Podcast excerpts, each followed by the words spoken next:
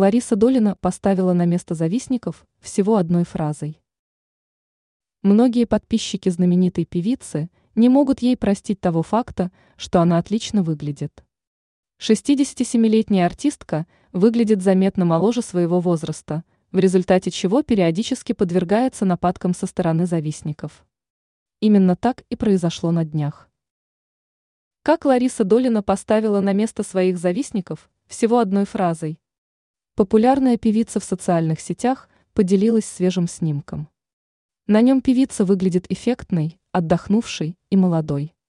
Одной из подписчиц знаменитости это не понравилось. Своим мнением особо решила поделиться в комментариях под постом.